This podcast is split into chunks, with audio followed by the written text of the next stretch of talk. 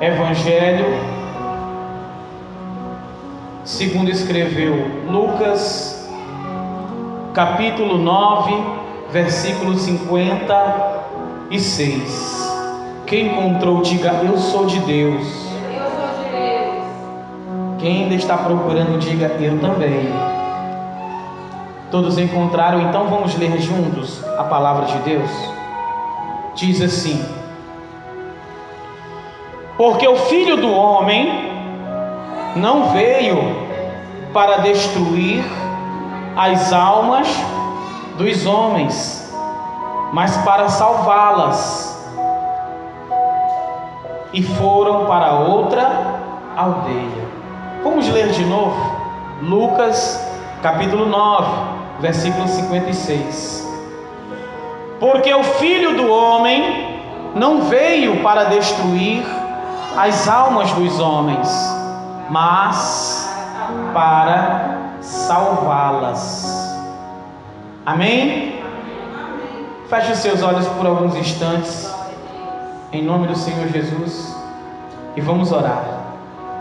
Eterno nosso Deus, Pai querido, Deus Altíssimo, nós estamos aqui, Senhor, para ouvir a Tua palavra, a Tua palavra que vem nos ensinar, a Tua palavra que nos traz orientação, instrução, luz, direção, salvação, cura e libertação.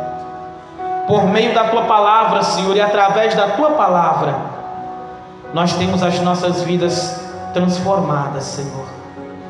A tua palavra é o suficiente, Senhor, para alimentar a nossa vida, para fortalecer e encher a nossa alma pela eternidade, Senhor. Por isso, desde que nos alimentamos da tua palavra a primeira vez, nós nunca mais conseguimos viver sem ela, Senhor. Então, Senhor, vem mais uma vez nessa noite, fala conosco por meio da tua sagrada, da tua maravilhosa palavra. Inspira, Senhor, o pregador, o pastor que aqui está em cima deste altar, para falar não as palavras do intelecto humano, mas as palavras do Senhor. Que o ser humano seja apenas um instrumento da transferência, da comunicação da tua palavra nessa noite. Que seja o Senhor plenamente falando com cada pessoa que está presente neste lugar e com cada pessoa que ainda ouvirá essa mensagem do Senhor nas redes sociais, Pai bendito.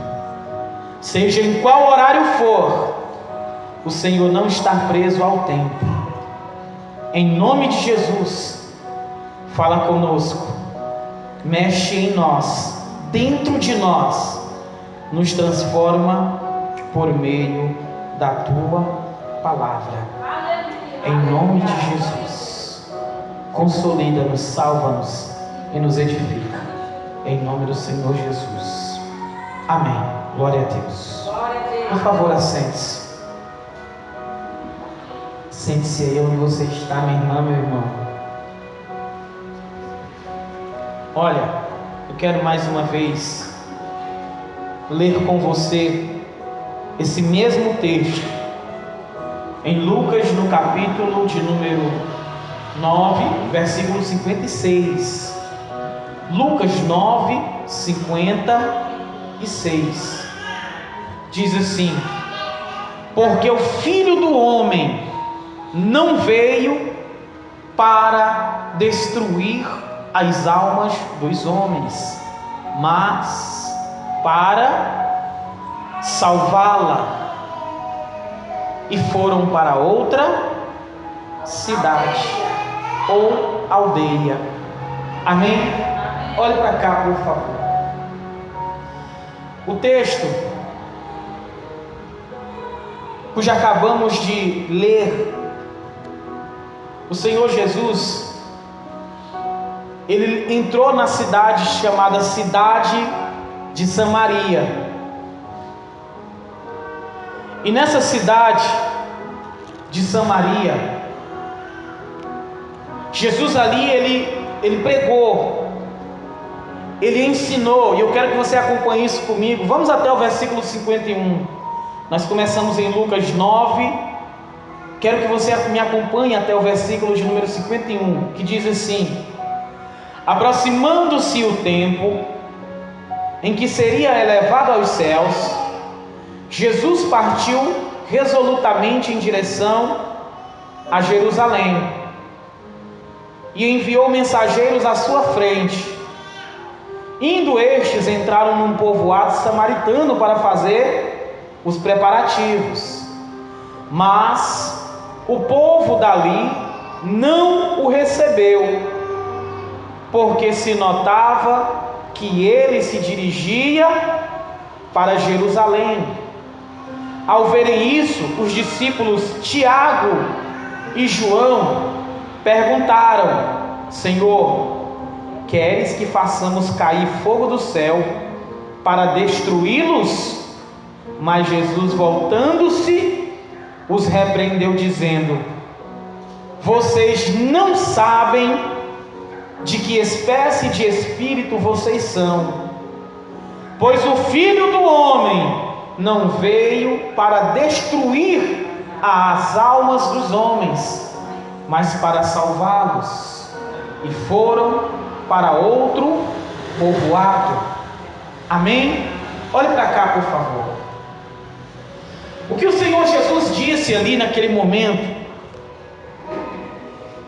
o que Jesus acaba de, de revelar, de falar naquele momento ali, ele acaba de mostrar o propósito, ele acaba de nos revelar o propósito da vinda dele ao mundo. Ele vai até a cidade de Samaria e na cidade de Samaria ele começa a pregar. E lá na cidade de Samaria, quando Tiago e João veem que os samaritanos não corresponderam ao evangelho, eles já ficam estremecidos de raiva, já ficam furiosos. E é por isso que eu sempre defendo que o discípulo mais nervoso e mais desequilibrado que Jesus tinha não era Pedro. Muitos dizem que era Pedro. Já vi muitos pastores, muitos pregadores dizendo que era Pedro. Pedro puxou uma espada e cortou a orelha de um soldado. Claro, porque ele viu os soldados indo para cima do mestre para fazer o mal. Se coloque no lugar de Pedro, o que você faria nessa hora? Vendo Jesus, imagina. Você imagina, por exemplo, seu pai e a sua mãe. Imagina que alguém vai querer fazer mal ao seu pai e à sua mãe. Você vai assistir tudo aquilo de braços cruzados? Claro que não. Pedro, tomado pelo sentimento de amor e de proteção, ele age em favor do mestre, de maneira errada, mas age. Mas Jesus sempre tinha uma lição para nos dar, sempre tinha algo para nos ensinar, mesmo nas circunstâncias mais extremas. Mas entre Pedro e João, Pedro nunca desejou ou nunca pediu para matar ninguém, mas João, ali todo o tempo quietinho, sempre que Jesus ele ia fazer a Santa Páscoa, Pedro colocava a cabeça no ombro de Jesus, ou João colocava a cabeça no ombro de Jesus. E aí muitos pregadores e pastores apelidaram de João, João como discípulo do amor. Imagina se não fosse, hein? Olha o que é que João diz, olha, confira aí comigo novamente. Versículo 54. Lucas capítulo 9, versículo 54. Ao verem isso, os discípulos Tiago e João perguntaram: Senhor, queres que façamos cair fogo do céu para destruí-los? Amém? Olhe para cá, por favor. Eles já estavam se achando tão poderosos, né? Que já estavam se achando quase o profeta Elias, né? Senhor, esse povo não quer nada contigo, esse povo não quer nada com Deus. Deixa a gente orar para esse povo morrer logo tudo queimado, que é o que eles merecem. Às vezes, irmão, a gente está evangelizando, a gente está orando pela nossa família, a gente está orando por pessoas que nos dão trabalho, sabe, que desgastam muito a gente emocionalmente. Às vezes dá vontade de você lavar as mãos e dizer assim: Deus, se for para o Senhor levar, leva logo, mata, mata. Às vezes dá vontade de dizer isso, mas Jesus ele nos compreende, Jesus ele nos entende. Sabe o que, é que ele diz? Ele disse assim: Vocês não sabem o que vocês querem, vocês não sabem de que espírito vocês são. O filho do homem não veio para destruir o ser humano, mas ele veio para salvar as almas. E é aqui, queridos, que nós iniciamos a palavra de Deus, a mensagem de Deus nessa noite. Eu quero que você saia daqui a partir de hoje que você nunca esqueça.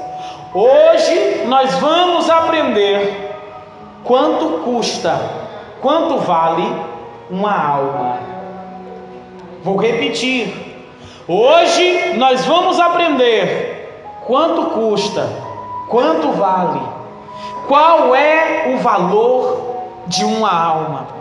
Vamos entender por quê que há uma guerra tão terrível, tão grande no mundo espiritual por causa de uma alma, por causa das almas.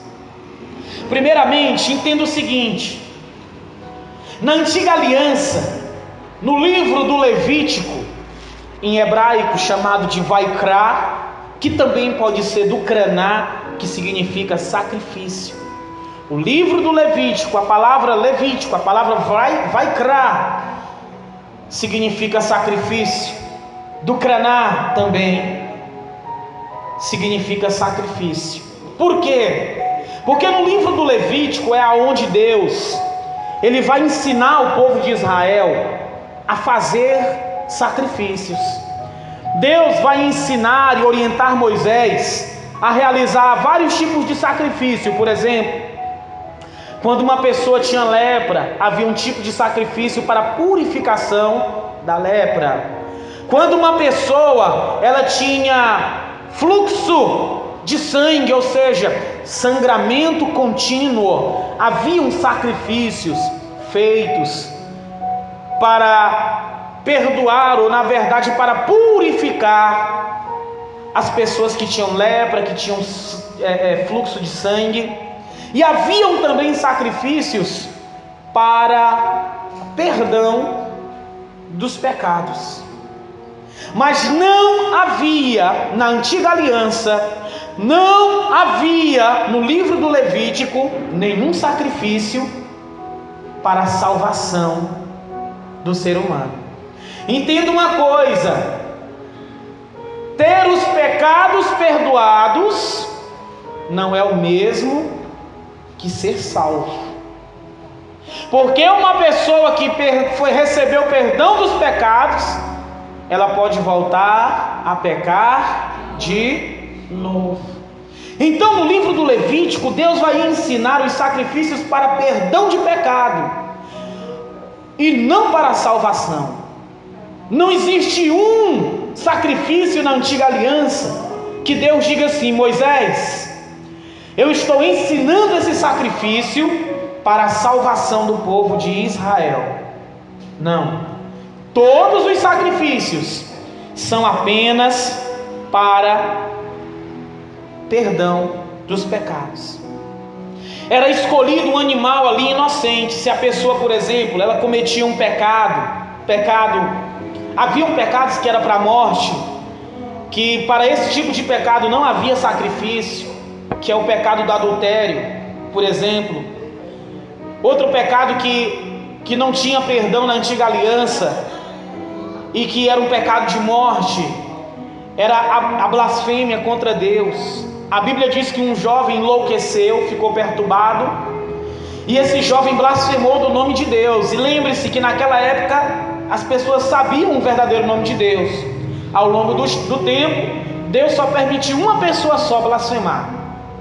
E essa pessoa era um jovem que Deus mandou tirar do meio do arraial e mandou apedrejar porque aquela, aquele jovem havia blasfemado o nome de Deus.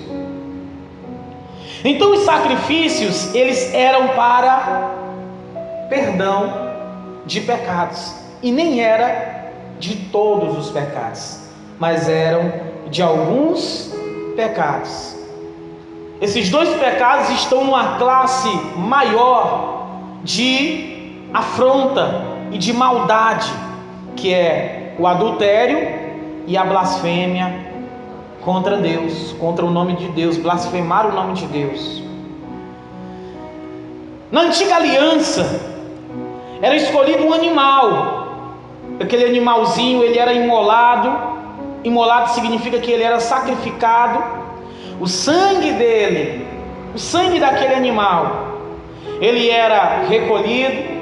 Depois ele era levado até o altar. Do altar, ele era colocado num, numa esponja chamada ísopo. Essa esponja era como se fosse aquelas buchas que a gente encontra no mato. Quem já tomou banho com aquelas buchas, o povo vai já se entregar. Até hoje, hein? E não tem esfoliante melhor, hein? É natural. Melhor do que essas buchas aí de lavar a panela aí. Que a gente vai passar na cara, faz é cortar. Olha aí, já se entregou ali também. o povo já está vendendo.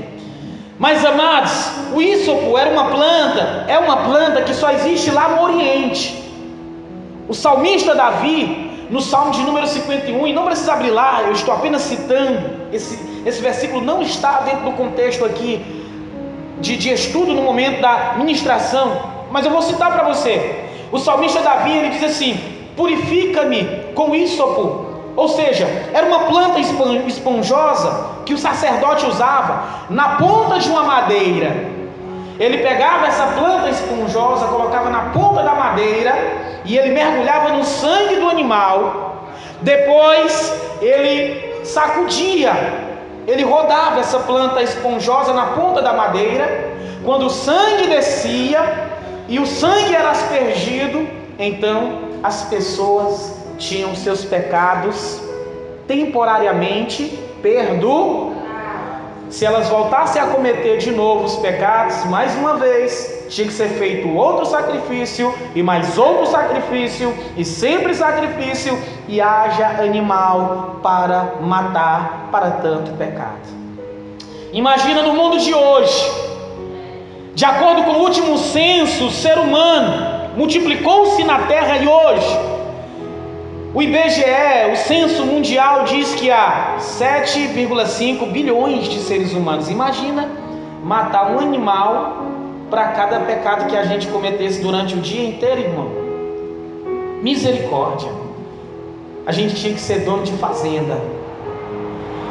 Então, esse tipo de sacrifício, ele era temporário. Ele não tinha um efeito permanente. Era temporário. A palavra de Deus diz no livro de Hebreus, para confirmar isso. Ah, pastor, o senhor está falando aí, mas eu quero saber se de fato isso está na palavra de Deus. Abra a palavra de Deus em Hebreus, no capítulo de número 10. Por favor, Hebreus, capítulo de número 10. Hebreus, capítulo de número 10, versículo 3. Hebreus, capítulo de número 10, e o versículo é o de número 3. Aonde que fica Hebreus, pastor? Eu vou dar a mesma dica de sempre. Você vai lá para o finalzinho da Bíblia, lá para o livro do Apocalipse, e aí você vem folheando de Apocalipse para Hebreus. Você vem passando, aí você vai encontrar aí as epístolas de, de Judas, Pedro, Tiago, João, já encontraram? Quem encontrou, diga graças a Deus. Muito bem. Até a irmã Dalva agora está afiada ali, mais do que faca da Tramontina. Já encontrou. Glória a Deus. Deus está fazendo a obra. Deus está fazendo a obra. Deus está preparando. Amém? Quem encontrou, diga eu vou para o céu. Quem está procurando ainda, diga me espera. Hebreus capítulo 10 diz assim, Hebreus capítulo 10, versículo, versículo 1 em diante. A lei traz apenas uma sombra dos benefícios que hão de vir, e não a sua realidade. Por isso, ela nunca consegue, mediante os mesmos sacrifícios repetidos ano após ano, aperfeiçoar os que se aproximam para adorar. Versículo 2: Se pudesse fazê-lo, não deixariam de ser oferecidos, pois os adoradores têm sido purificados uma vez por todas, não mais sentiriam, se sentiriam culpados de seus pecados. Contudo, esses sacrifícios são esses, nesses sacrifícios, porém, cada ano se faz comemoração dos pecados, porque é impossível que o sangue dos touros e dos bodes tire os pecados. Será que eu estou lendo a Bíblia de cabeça para baixo, irmão? Está certo aí? Sim ou não? O que, que ele está dizendo? É impossível que o sangue dos touros e dos bodes, dos animais, remova o ou seja, não havia sacrifício para a salvação. Se os pecados não foram removidos, significa que ainda existe uma dívida. Se ainda tem pecado, tem um débito. Então, nenhum sacrifício de animal poderia salvar as pessoas na antiga aliança. Versículo 5. Por isso, entrando no mundo, diz: sacrifício e oferta não quiseste, mas corpo me preparaste. Olhe para cá, por favor. Vocês lembram, naquele último culto que eu expliquei ali no quadro, a diferença entre Jesus e Cristo, que Jesus era o, era o corpo, era o, o ser humano, e Cristo era o de, é Deus em um corpo humano, lembra disso? Olha o que, é que ele está dizendo aqui. Quem está falando essas palavras aqui é o próprio Jesus Cristo. Isso aqui está escrito no livro dos Salmos também. Esse mesmo versículo, leia comigo novamente. Por isso, entrando no mundo, diz: Sacrifício e oferta não quiseste, mas corpo me preparaste. Ou seja, Deus, o Pai, não quis mais sacrifício de bode, não quis mais sacrifício de ovelha, de carneiro, de boi, de touros. Agora Deus preparou um sacrifício para si, e esse sacrifício é o corpo do seu próprio filho amado Jesus. Ele agora vai se tornar o sacrifício. Veja, o final do versículo diz: Versículo 6: Holocaustos e oblações pelos pecados te agradam. É isso? Não te agradam. Não te agradam. Olhe para cá, por favor. O que o escritor aos Hebreus está dizendo é o seguinte: animal algum, nenhum sacrifício de animal agrada mais a Deus porque nenhum sacrifício de animal foi suficiente ou tinha poder para perdoar e salvar o ser humano. Você sabe por quê? Porque na escala de importância da criação, o ser humano, para Deus, está no topo. Vou repetir na escala de importância da criação para Deus, o ser humano está no topo. Por quê, pastor? Porque Deus, Ele abriu mão de anjos que se rebelaram contra Ele. Esses anjos que hoje se tornaram demônios, Deus ofereceu Certamente, Deus deve ter oferecido perdão e misericórdia, porque Deus é bom, Deus é justo, Deus é luz. Ele sempre oferece graça, perdão e misericórdia. Mas esses anjos confirmaram a sua decisão de se afastar de Deus. Só que Deus não providenciou nenhuma redenção para os anjos. Os anjos que decidiram se afastar de Deus, Deus decidiu a escolha deles e confirmou a escolha deles. Não existe redenção para os anjos que se rebelaram contra Deus. Porém, o ser humano, que também foi criado por Deus, se rebelou contra Deus, desobedeceu a Deus. Quando o ser humano desobedeceu a Deus, Deus ele providenciou redenção para o ser humano, significando com isso que o ser humano é sim mais importante do que qualquer outra criatura que Deus já criou. A ponto dele próprio, a ponto do próprio Deus Todo-Poderoso, entronizado, deixar a sua glória, a sua majestade, o seu poder e se humilhar, tomando forma de homem, de ser humano. A forma que, apesar de ser a mais importante para Deus na criação, é também uma das mais fracas. O ser humano é muito fraco. O ser humano ele é muito vulnerável. Uma vida se apaga em um sopro a vida do ser humano é como um sopro, ela rapidamente se apaga. O ser humano rapidamente se vai. O ser humano, com relação à eternidade, ele não é nada. O ser humano, ele vive para poder adentrar a eternidade. É por isso que hoje se nós formos calcular, e segundo a revista Galileu, a revista Galileu, no ano de 2013, você pode fazer depois a sua pesquisa, se você quiser, fique à vontade, a gente sempre deixa as pessoas à vontade. A revista Galileu, em 2013, ela resolveu fazer um censo diferente no mundo. Ela juntou, ela resolveu pegar o PIB de todos os países, o que é o PIB? É o produto interno bruto. É o valor financeiro de todas as riquezas do mundo, resumido em números.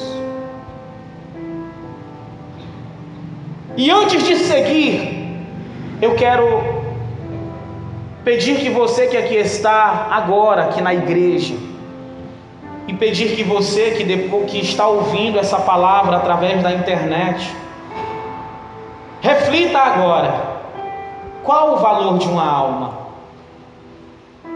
Qual a importância de uma alma? Como sacrifício nenhum foi suficiente, sacrifício nenhum poderia perdoar os pecados, nenhum tipo de animal poderia perdoar pecado, por quê? Porque até a natureza foi afetada pelo pecado. Olha, eu vou dizer uma coisa aqui que agora vai fazer sentido para você. Lembra quando você estudava biologia, história ou ciências? E de vez em quando você via no livro O Homem das Cavernas, quem lembra disso? Lá o homem dentro das cavernas, e a professora falando sobre o homem das cavernas. Aquilo dali realmente aconteceu. O homem habitou em cavernas. O homem, de fato, perdeu a fala. A ciência não está errada nesse ponto, ela vem para confirmar o relato bíblico. Por quê? Porque quando Adão saiu, quando Adão pecou, a natureza foi afetada pelo pecado. Adão falava com o leão, o leão respeitava Adão. Adão falava com o tigre, o tigre respeitava Adão, porque Deus deu essa autoridade a ele. Lembre disso. Lá no capítulo 2, capítulo 1 e 2 de Gênesis, não precisa ir lá agora. Quando Deus cria Adão, a primeira coisa que Deus faz: Adão, dominai a terra, sujeitai a terra, crescei e multiplicai. Deus deu autoridade.